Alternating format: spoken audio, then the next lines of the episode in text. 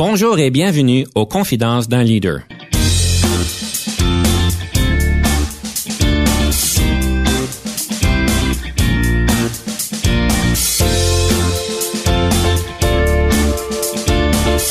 Ici Denis Lévesque, coach de cadre. Nous avons donc l'honneur et le privilège de recevoir en studio des leaders qui ont marqué leur communauté afin d'apprendre de leur expérience et de s'inspirer de leur sagesse.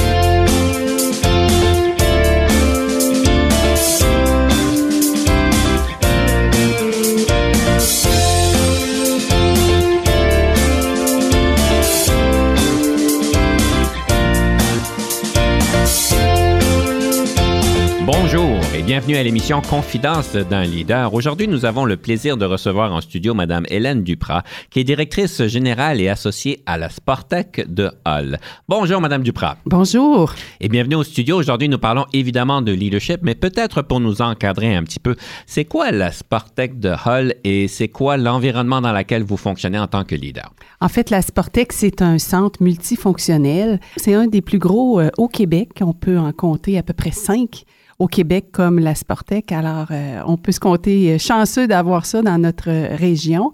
Et euh, on a cinq terrains de tennis, une piscine intérieure, des terrains de squash, euh, salle multifonctionnelle de groupe. On a une salle de un studio fit, c'est-à-dire de l'entraînement fonctionnel également de type CrossFit.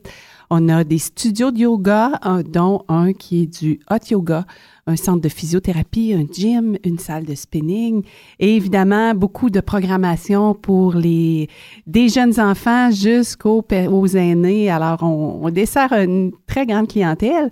Notre clientèle, d'ailleurs, est composée d'environ 5000 membres et de 2000 non-membres, je dirais, qui gravitent dans nos programmes ponctuels. Tout ce qui vous manque, c'est un terrain de soccer? À peu près. Parce que moi, je joue au soccer, alors Ah le oui. soccer est important pour moi. Vous êtes évidemment donc la directrice générale. Vous êtes en charge, si on peut dire, du fonctionnement de la Sportec et de s'assurer que tout fonctionne bien, quoi. Oui, effectivement, comme directrice générale, c'est sûr que j'ai une équipe de gestionnaires euh, composée de directrices et de coordonnateurs, évidemment. On embauche quand même euh, au-delà de 160 employés. Beaucoup de temps partiel parce qu'il y a beaucoup de gens qui sont contractuels, par exemple des professeurs de yoga ou des professeurs de, de, de tai chi, de spinning. Mais en fait, ça fait beaucoup de, de personnel et de ressources humaines à gérer. Et évidemment que notre mission, c'est d'offrir le, le meilleur service possible et le plus professionnel possible. Donc, euh, il y a beaucoup de mes qui entourent la, gestion des ressources humaines. On sait que nous sommes dans de bonnes mains, non seulement à la Sportec, mais avec vous, parce qu'en fait, vous avez fait une tournure de carrière qui était intéressante.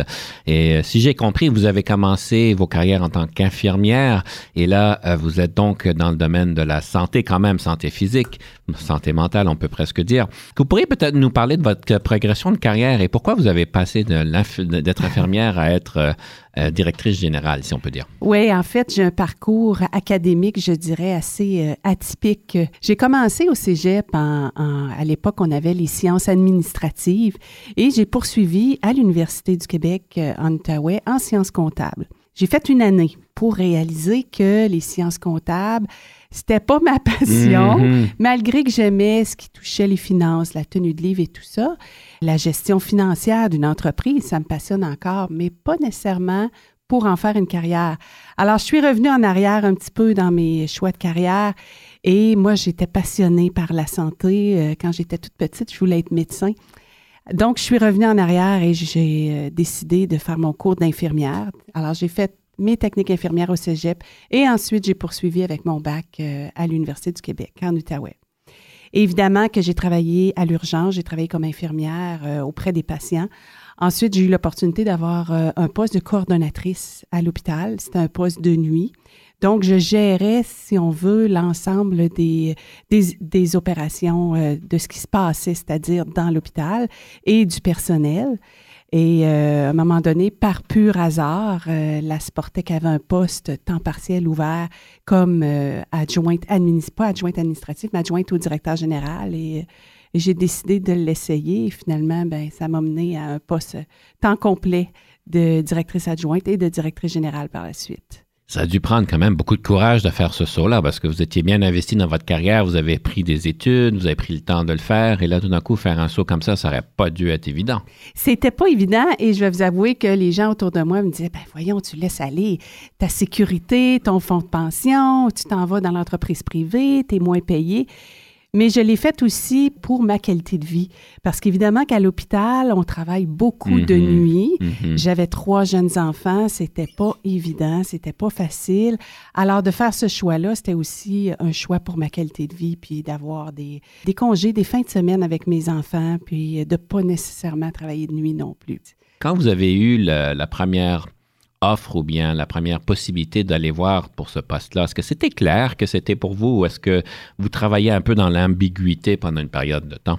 Non, c'était clair. C'était très clair pour moi. Le domaine sportif, j'ai toujours été sportive, mais là, je trouvais qu'il y avait tellement à développer.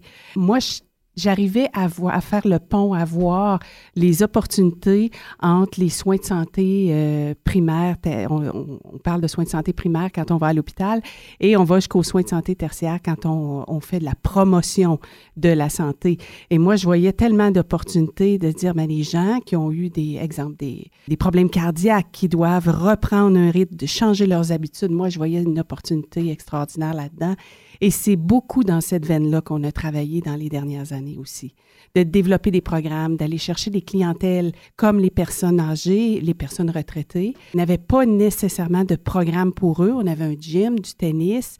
Et c'est là où, quand on a construit la piscine intérieure, ben on pouvait offrir euh, une gamme de programmes pour ces gens-là. Et ça a bien fonctionné parce que si vous venez à, à- autour de 10h, 11h le matin à Sportec, la rempli. piscine est pleine et euh, c'est c'est vraiment tous des retraités là, qui participent à nos programmes à ces heures-là. Ah ben c'est beau de voir euh, quand même les retraités de profiter de la vie de cette Oui, manière-là. oui. C'était pas comme ça dans le passé. C'était pas comme ça il y a 20 ans et nos retraités sont en forme, sont en forme. Oui. Et ceux qui sont en santé veulent, veulent garder cette santé-là le plus longtemps possible. Je pense qu'on on commence à prendre un virage où les gens comprennent qu'est-ce qu'on peut faire sur euh, notre santé pour, euh, pour vieillir, euh, vieillir dans une, avec une belle qualité de vie. Il n'y a pas d'âge, hein? Il Mhm. n'y a pas d'âge. Il faut juste être patient parce que plus on vieillit, ça prend un peu plus de temps pour arriver au même résultat, mais il n'y a pas d'âge. C'est ça la C'est beauté. fabuleux. Oui. Par rapport à votre expérience en tant qu'infirmière, est-ce qu'il y a des compétences, des expériences, des choses qui ont été transférables, qui vous sont en fait très utiles en tant que directrice générale? Est-ce qu'il y a des concepts, des choses que vous, en tant que directrice générale, vous revenez et dites, ah, ça, ça, que vous utilisez peut-être consciemment ou inconsciemment? Oui, oui, absolument. Puis je fais souvent référence avec mon équipe à la Sportec. Je fais souvent ré- référence, ben vous savez, à l'hôpital, on fonctionnait comme ça, puis ça fonctionnait bien. On devrait revenir à ça. Exemple, un cahier de communication. Nous, entre les chiffres, les chiffres de, nuit, de soir, de jour, on avait toujours petite, un transfert d'informations et on avait des cahiers de communication parce que sinon, c'est impossible. Et ça, c'est quelque chose que je remets souvent euh, en place à la Sportec pour dire, ben entre les chiffres, les employés doivent avoir une façon de communiquer. Euh, puis, tu sais, maintenant, on envoie des courriels et tout ça. Mhm. Mais il reste que le fameux cahier de communication papier sur le comptoir, il est encore d'actualité. Ah, Et fantastique. oui, oui. C'est sûr qu'on utilise l'informatique, mais euh, quand même. Alors oui, il y a des notions comme ça. Il y a aussi beaucoup, beaucoup le travail d'équipe parce que on sait que dans le milieu hospitalier, on est souvent, la nuit, entre autres, on est souvent à personnel réduit. Mhm. Et quand on a travaillé dans une salle d'urgence, à l'époque, on était trois infirmières et un seul médecin. Alors, il y a des fois où il arrivait des accidentés. Les accidentés, euh, les voitures, entre autres, ça n'arrive pas tout seul. hein. Il y a- Oh non. alors, fallait, il fallait se trouver des moyens pour travailler en équipe, euh, euh, aller chercher d'autres infirmières sur des départements pour venir nous donner un coup de main. Et ça, c'est sûr que ça a toujours resté. Le travail d'équipe, à mon avis, c'est la clé du succès. En fait, on va revenir sur le, le travail d'équipe parce que vous êtes reconnu comme quelqu'un, un leader qui travaille beaucoup en équipe, mais cependant, nous avons une pièce musicale que nous aimerions écouter. Donc, quelle serait la première pièce musicale que vous voulez partager et pourquoi vous la partagez? Je commencerai avec la chanson de France d'amour. Mhm. Euh, la chanson de France d'amour, euh, J'entends ta voix. Pour moi, c'est une chanson, là, quand j'ai besoin de me donner un petit coup de pouce, d'être de bonne humeur, tout ça, c'est une chanson qui, ça, ça- ça passe toujours et euh, je l'adore. Tu as le goût de danser sur cette chanson-là. Ben, fabuleux. On vous garantit pas qu'on ne dansera pas en studio, mais on va écouter France d'amour avec euh, J'entends ta voix et on prend une petite pause par la suite.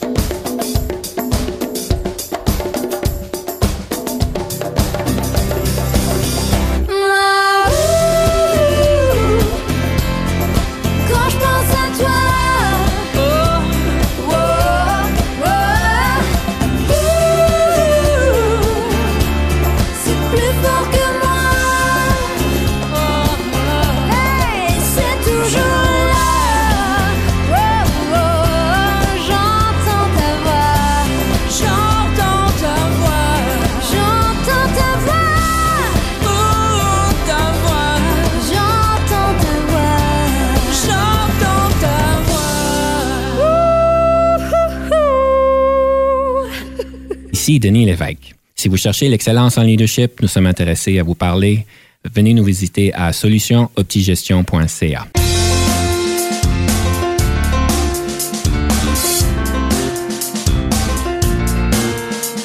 Nous sommes de retour à l'émission avec Hélène Duprat, directrice générale et associée de la Spartec de Hull. Madame Duprat, une des choses que j'aimerais pouvoir aborder, c'est ce côté d'innovation. Vous avez parlé un petit peu même que vous avez développé des programmes pour euh, les nouveaux retraités, pour les retraités, quelque chose qui ne se faisait pas d'avance. Est-ce que c'est quelque chose qui est conscient que vous mettez de l'emphase pour il faut qu'on innove? Comment est-ce que ça fonctionne chez vous, l'innovation? Oui, c'est conscient. Dans le domaine de l'activité physique, de un, comme plusieurs domaines, particulièrement dans le nôtre, l'innovation est extrêmement importante. Quand on regarde sur les médias sociaux, on va voir qu'il y a beaucoup, beaucoup de programmes de toutes sortes qui sortent. Il y a des... Euh, bon, on fait juste regarder au niveau de l'alimentation. S'il n'y a pas une diète par jour nouvelle qui sort sur le marché, c'est, euh, il y a beaucoup, beaucoup de modes. Euh, on n'a pas le choix de les suivre. Entre autres, je, je pense au CrossFit dans les dernières années qui a émergé. Mm-hmm. ils n'ont pas ils n'ont rien inventé comme sport, mais ils ont inventé une méthodologie. Mhm. Alors, euh, on va mélanger beaucoup, euh, par exemple, la, la- la gymnastique, l'haltérophilie et euh, l'athlétisme un peu dans cette discipline-là. Mais ça a pris une ampleur incroyable dans les dernières années. Nous, on a dû faire le saut parce que c'est ce que les gens veulent. Mhm. Et comme ça se développe rapidement aussi au niveau technologique, on va regarder les appareils, entre autres. Un- Avant, un tapis roulant, c'était pas compliqué. Il y avait deux, trois boutons, puis on avance, on, on l'élève et ça s'arrêtait Mhm. là. Maintenant, c'est, c'est- ça vient avec des consoles, des consoles de jeux, des consoles qui sont branchées euh, sur tous les médias sociaux, sur Internet, avec des télés, etc. Des consoles de jeu. Oui, oui, oui, sur votre tapis On peut roulant. jouer à Pac-Man pendant qu'on on, on court. Ben, on n'a pas Pac-Man, mais entre autres, il y a- mais ça serait le fun. Moi, c'est mon époque, Pac-Man. Oui, ça, ça. ça démontre un peu notre âge. hein. Oui, c'est ça. mais bon, il y a des jeux de cartes, il y a toutes sortes de, de- de possibilités qui, euh, oui, qui viennent avec ces appareils-là. Alors oui, on n'a pas le choix de suivre ces, euh, ces innovations-là, de regarder euh, dans le futur qu'est-ce qui s'en vient. C'est pour ça qu'on participe souvent à des conférences, entre autres aux États-Unis, il y a une, une association internationale qui s'appelle IRSA et qui a des grosses conférences à chaque année, entre autres à San Francisco. Et on participe régulièrement pour aller voir qu'est-ce qui se fait, entre autres, en Australie, en Europe. Euh, on est allé en Italie pour voir. euh, Les, les Européens ont souvent une petite longueur d'avance. Ah oui? Et, oui, et euh, ils sont très santés. Euh, donc, on est allé en Italie à l'usine de Technogym. Technogym, c'est eux qui fournissent euh, les Jeux olympiques depuis, euh, je pense qu'ils fournissent euh, les huit derniers Jeux olympiques en appareil et tout ça.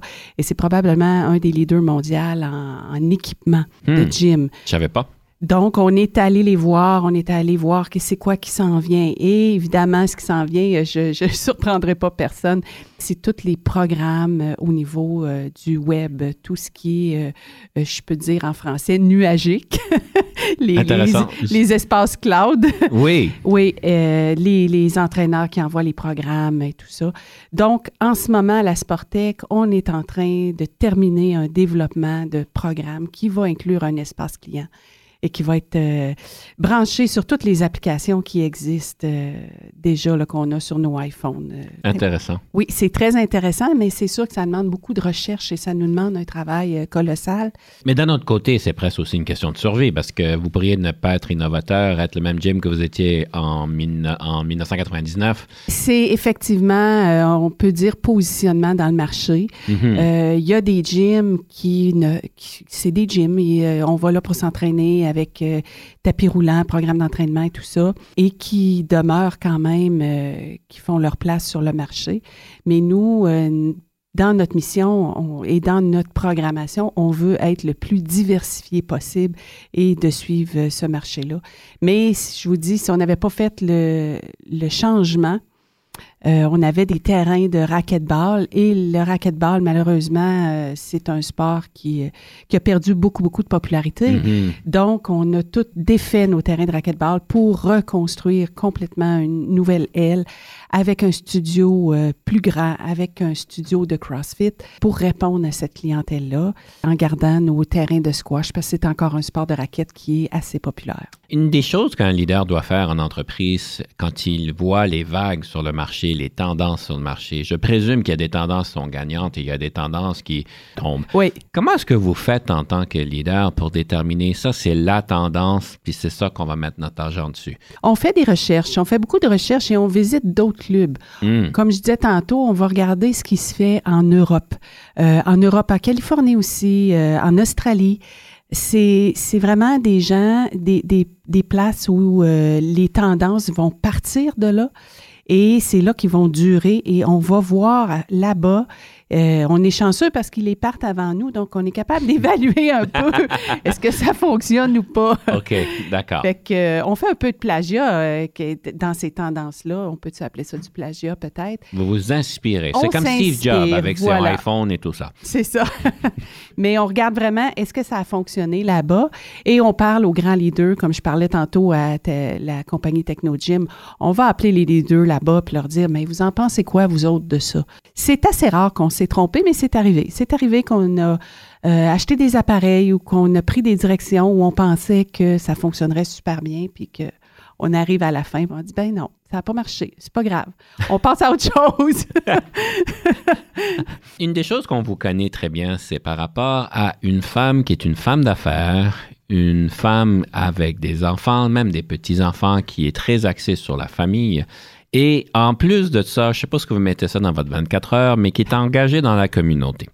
C'est quoi la formule magique pour pouvoir faire tant de choses? Effectivement, le secret, je ne sais pas si j'ai un secret. Mon agenda est très chargé, mais je contrôle beaucoup mon agenda. Exemple, mes périodes d'entraînement, je m'entraîne 4-5 fois par semaine, c'est sacré. Je n'accepterai pas un lunch si j'ai un entraînement qui est prévu. Et j'ai mes périodes où c'est sacré aussi la famille, les enfants, les petits-enfants. Ça, je, le mets dans l'agenda. Je pense que c'est ça le secret, c'est vraiment. Et à un moment donné, quand je regarde ma semaine, si elle est trop chargée, ben je n'ai pas peur de dire non, de refuser euh, des engagements puis de les reporter à la semaine suivante. Bien, parfait. On aimerait peut-être aller un peu plus loin dans notre prochain segment, mais j'aimerais vous présenter une situation fictive. C'est une opportunité pour nos auditeurs de vous entendre penser sur le moment, sur le vif. Je ne vous ai pas partagé la situation, évidemment. C'est pas basé sur une réalité. Mais ça peut être dans la réalité, mais c'est pas rien par rapport à quoi que ce soit.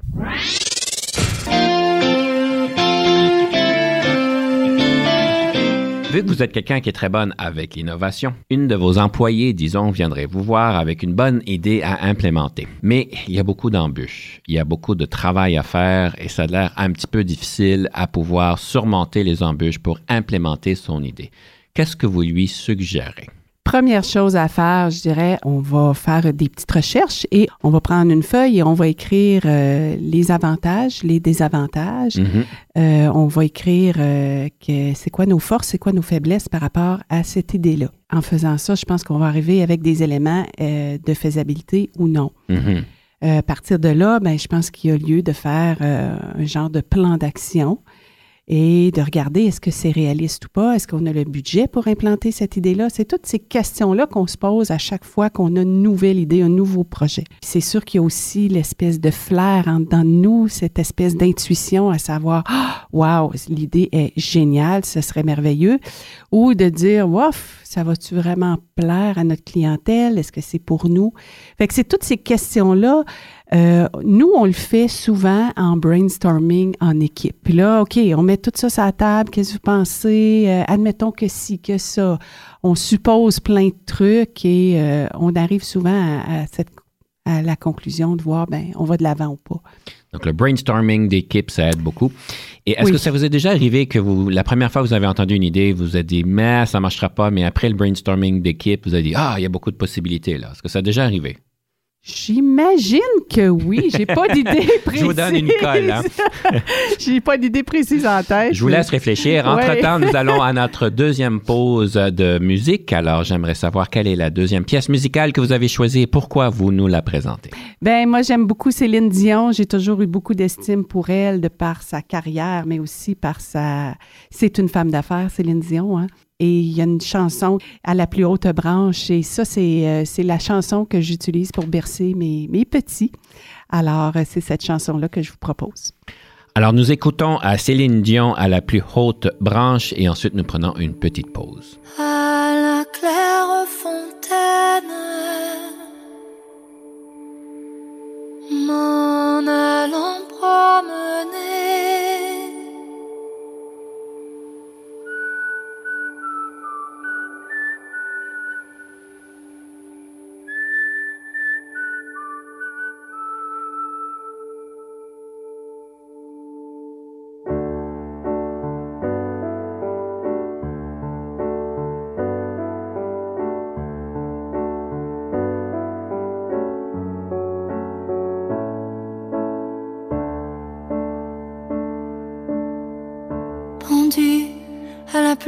Haute branche.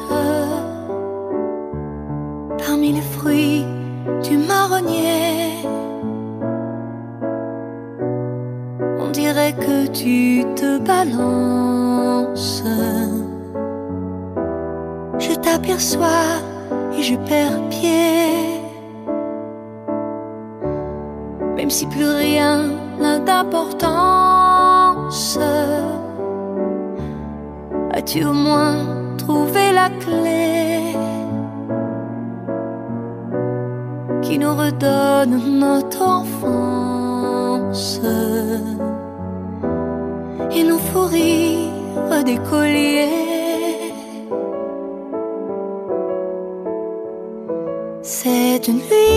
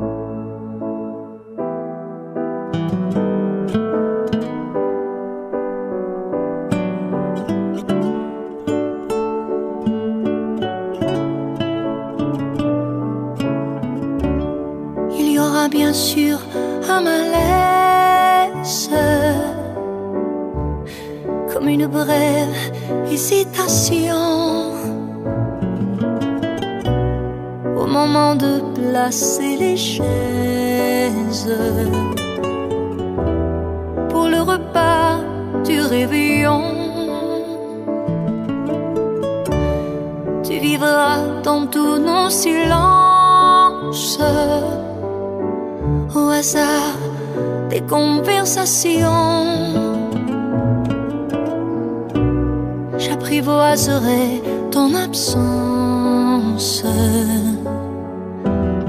mais je ne dirai plus ton nom. Cette nuit,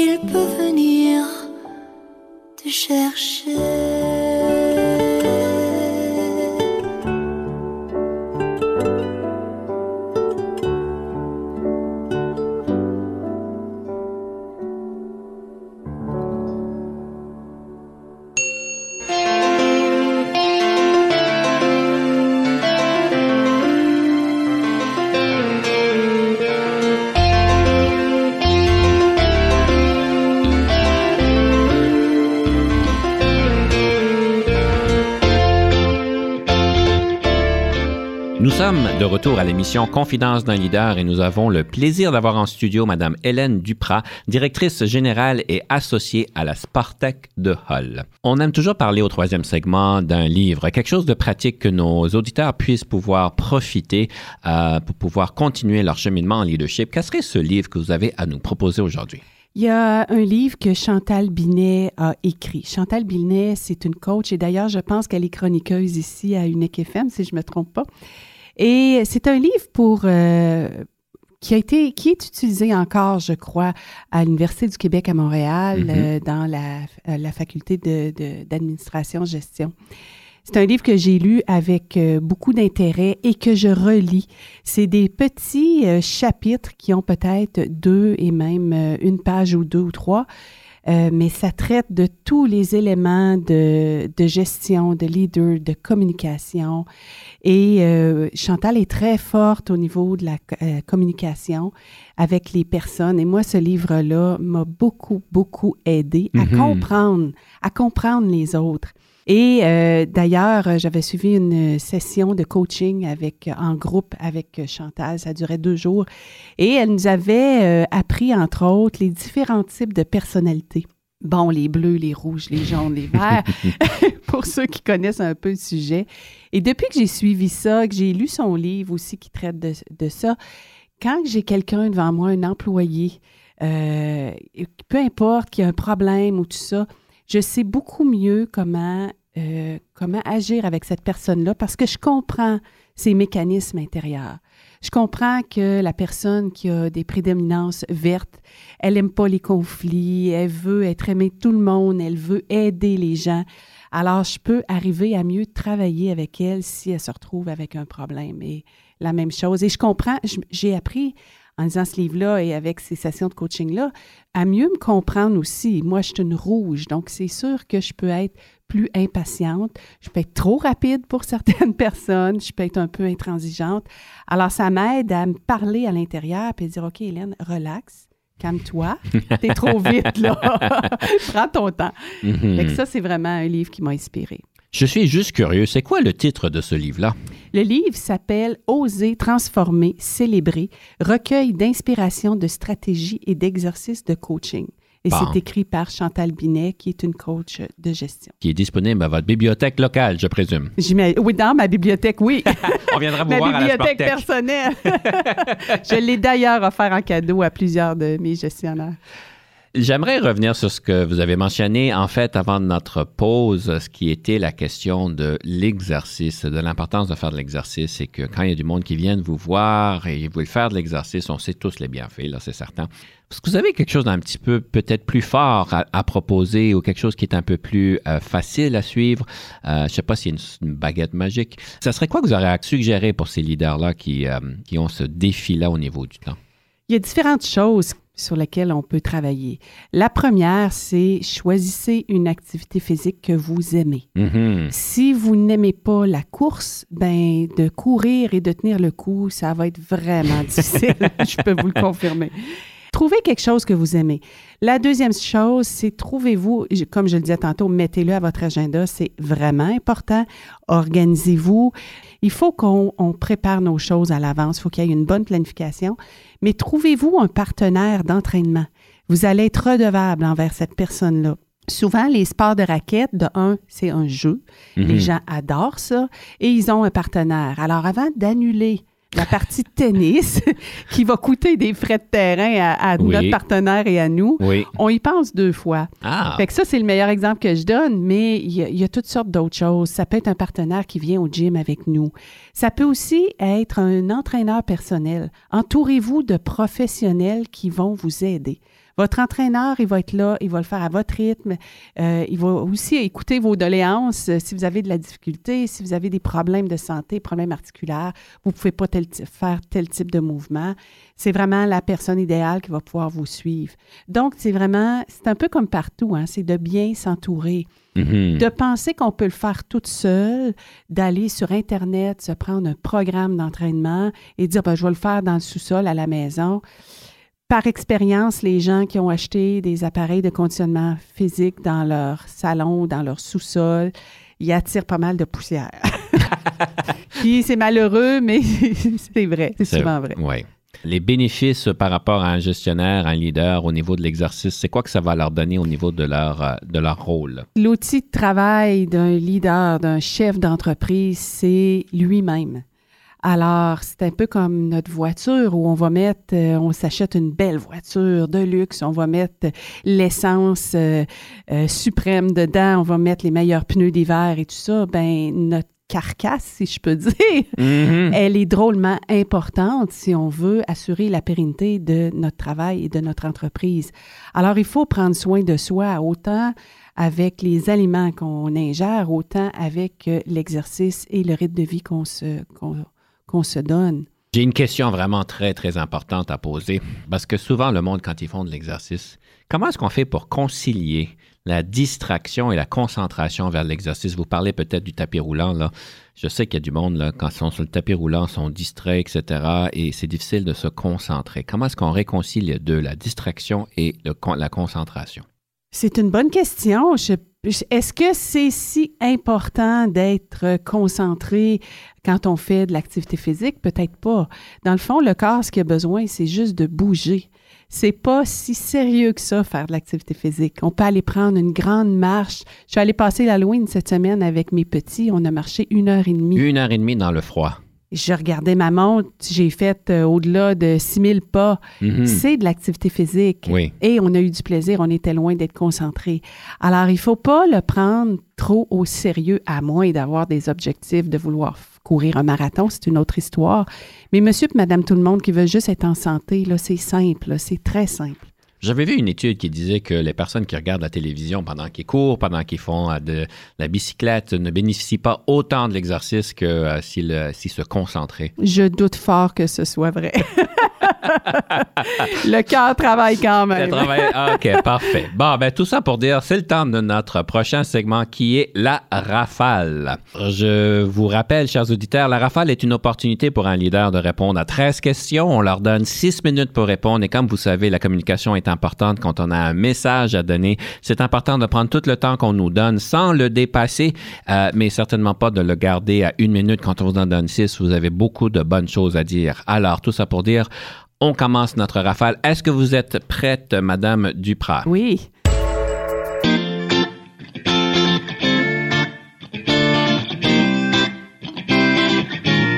Le leadership, est-ce que c'est inné ou acquis? Je dirais que c'est inné. Certainement qu'il y a des, euh, des choses qu'on peut acquérir ou améliorer au cours de notre carrière, mais je pense que c'est un trait de caractère qui est inné. Je vous nomme cinq leaders dans l'histoire. Lequel, laquelle préférez-vous? On parle de Gandhi, de Jeanne d'Arc, de Béatrice Desloges, de Nelson Mandela ou Louis Riel? Je dirais Nelson Mandela. Il y a eu le prix Nobel de, de la paix Mhm. et c'est un homme au niveau de ses convictions. Il a quand même passé, je pense, c'est 25 ou 27 ans en prison euh, pour, euh, pour la paix en Afrique du Sud, contrer l'apartheid. Alors euh, oui, j'ai beaucoup d'estime pour lui. Avez-vous toujours voulu devenir une leader ou est-ce un parcours de circonstances? Je pense que j'ai toujours voulu inconsciemment devenir leader. J'ai toujours voulu avoir des postes où je pouvais prendre des décisions et influencer euh, les gens autour de moi. La différence entre le leadership et la gestion? Le leadership, je dirais que c'est moins euh, programmé, moins palpable. La gestion, on a beaucoup d'éléments de contrôle, de suivi, euh, euh, gestion des ressources humaines, etc. Alors que le leader va suivre un peu plus son intuition et va avoir une influence sur les gens pour aller dans sa direction. Avez-vous déjà travaillé avec un coach? Si oui, qu'est-ce que ceci vous a donné? Oui, j'ai travaillé avec plusieurs coachs et ça m'a beaucoup, beaucoup apporté de un à mieux me connaître et à mieux connaître les autres et à accepter aussi euh, que on pense pas tous pareil. La meilleure formation en leadership que vous avez jamais eue? J'en ai parlé tout à l'heure et je pense que c'est la formation avec Chantal Binet, définitivement. Quelle marque de voiture conduisez-vous? Une Mercedes. Votre passe-temps préféré? Le ski alpin. Le nombre d'heures moyennes que vous passez au bureau? C'est difficile à dire. C'est difficile à dire. Je dirais peut-être euh, 40, 45 heures. En tant que leader, qu'est-ce qui vous frustre au travail? Ah, le manque de rigueur. Le manque de rigueur, euh, ça, ça, ça me frustre. En tant que leader, qu'est-ce qui vous rend heureuse? Quand les clients sont contents, quand les clients nous font des compliments ou nous disent on est bien chez vous, on se sent bien, on adore la place, ça pour moi, c'est comme on a vraiment accompli notre euh, travail. Je vous donne quatre qualificatifs. Situez-vous par rapport à ceci. Créative, bagarreuse, cérébrale ou envieuse? Je dirais plus créative. J'aime pas la routine et j'aime ça, les nouvelles choses, puis je suis toujours à la recherche de nouvelles choses. Alors, je pense que c'est plus créatif, oui. Si vous n'étiez pas devenu une leader, qu'auriez-vous voulu devenir? Moi, je voulais être médecin. je voulais aider les gens. C'est bien. Alors là, vous êtes un une médecin d'une différente manière. C'est ça. Alors, nous prenons une petite pause.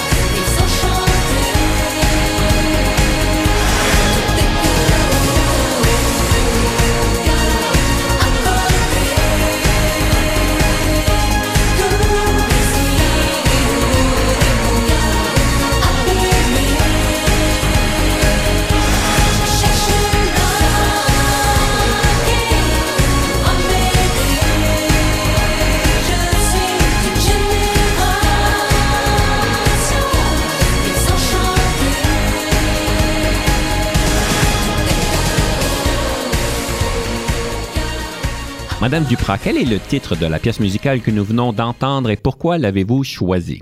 En fait, c'est une pièce de Mylène Farmer et ça s'appelle Désenchanté. J'ai toujours adoré cette chanson à cause du rythme, à cause du dynamisme. J'adore la voix de Mylène Farmer. Euh, c'est une, c'est une chanteuse que j'aime beaucoup, beaucoup. Pourquoi je l'ai choisie? Parce que c'est une pièce qui me donne de l'énergie. Quand je l'écoute, là, ça me dynamise. Alors, c'est vraiment pour ça que je l'ai choisie. Je comprends un peu plus. On faisait du CrossFit dans le studio, mais j'ai dû vous arrêter parce qu'il n'y a pas grand place. Alors, moi, j'ai une question pour vous, Madame Duprat, parce qu'en fait, les études nous démontrent que, en général, en organisation, quand on regarde euh, la progression de carrière des femmes, on sait souvent, on sait aujourd'hui que c'est une grosse thématique, euh, l'équilibre, euh, je ne sais pas si on appelle ça l'équilibre, mais s'assurer que les les femmes sont bien représentées à tous les différents niveaux de l'organisation. Une des choses qu'on a réalisées dans ces analyses et ces recherches-là, c'est qu'en général, les femmes reçoivent moins de rétroaction par rapport à leur sens d'affaires. Les hommes en reçoivent plus et les femmes en reçoivent moins. Évidemment, vous, vous êtes bonne en affaires, c'est très clair, vous comprenez très bien les affaires, vous avez beaucoup de succès. Quel serait donc le conseil que vous donnerez à des femmes qui considèrent aller en affaires ou peut-être voir si elles ont le flair comme vous l'avez? Qu'est-ce que vous avez à leur suggérer? Être en affaires, qu'on soit une femme ou un homme, ça prend de la détermination, ça prend du courage, ça prend de la rigueur, j'en parlais tantôt. Que ce soit un ou l'autre, c'est la même chose. Effectivement, il y a beaucoup moins de femmes en affaires. Est-ce que c'est parce que c'est plus difficile? Est-ce que c'est parce qu'elles ont moins de rétroaction?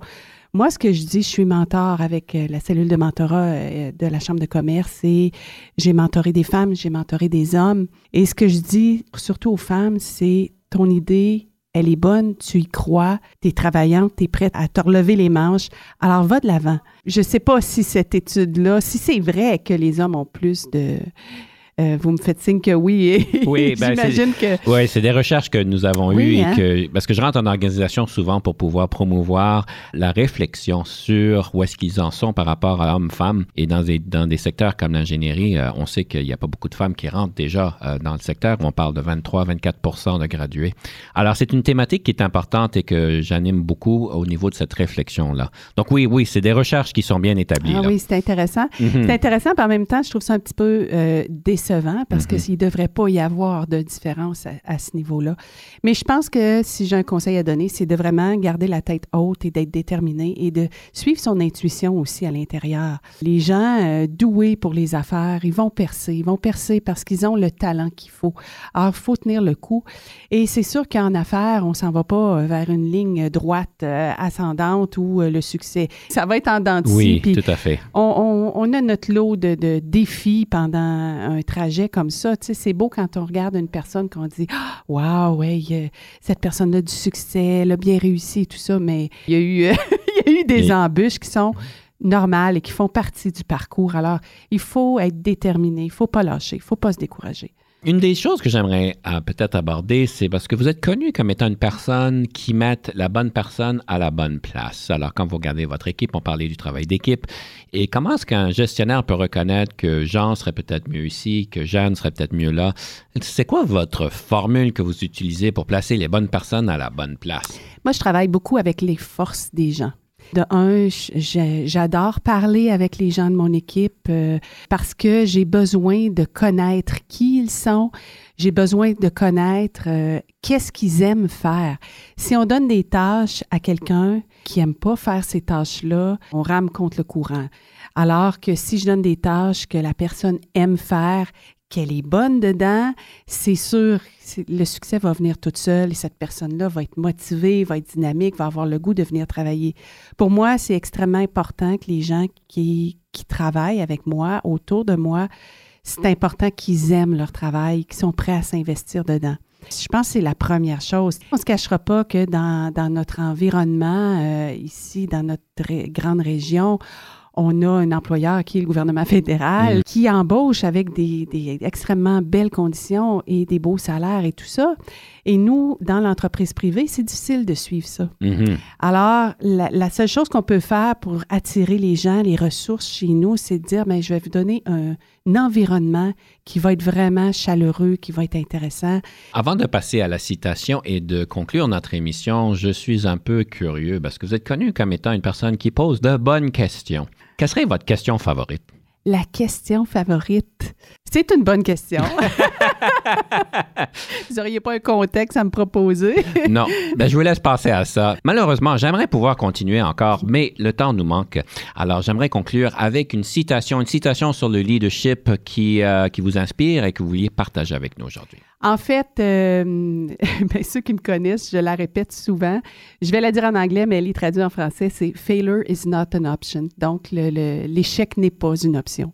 Je le dis souvent, c'est inspiré du, euh, du film d'Apollo 13. Mhm. À un moment donné, j'ai suivi une conférence et le conférencier présentait ce film-là avec tous les éléments d'un bon leader. Mm. Et euh, le directeur de la mission d'Apollo 13, euh, qui est un excellent leader et qui, à un moment donné, il met tout sur la table pour sauver son équipe, pour les ramener sains et saufs sur la Terre, et qui dit à son équipe d'ingénieurs, euh, failure is not an option. Vous allez trouver la solution, faut qu'on les ramène, puis on va travailler en équipe. Alors, ça a toujours été ma, ma phrase dada. Alors, chers auditeurs, on vous rappelle que euh, failure is not an option. On vous suggère d'aller de l'avant avec vos projets d'entrepreneuriat et d'affaires. Merci beaucoup, Madame Duprat, pour votre sagesse et pour votre temps aujourd'hui. Merci infiniment. Pour le conseil du coach cette semaine, j'aimerais vous présenter les questions d'équipe hautement performantes. Nous avons aujourd'hui parlé de la, du travail d'équipe et des équipes qui sont importantes pour pouvoir atteindre les objectifs et d'avoir ce bon sens dans l'équipe.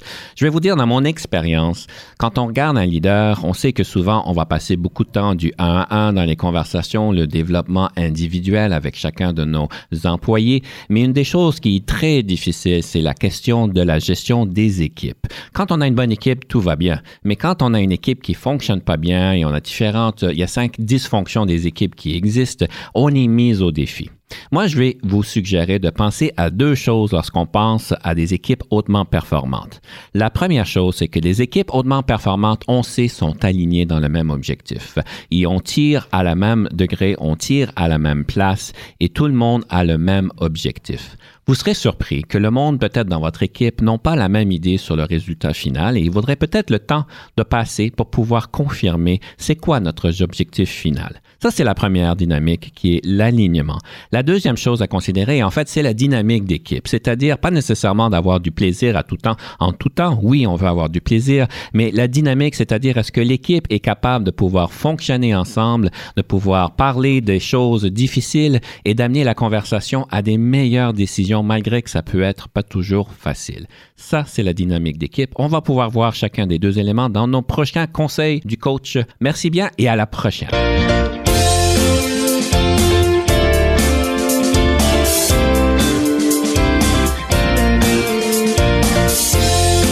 Conception, animation, entrevue et recherche, Denis Lévesque. Montage et réalisation, Jean-Paul Moreau. Confidence d'un leader est une production et une présentation d'Unique FM 94,5.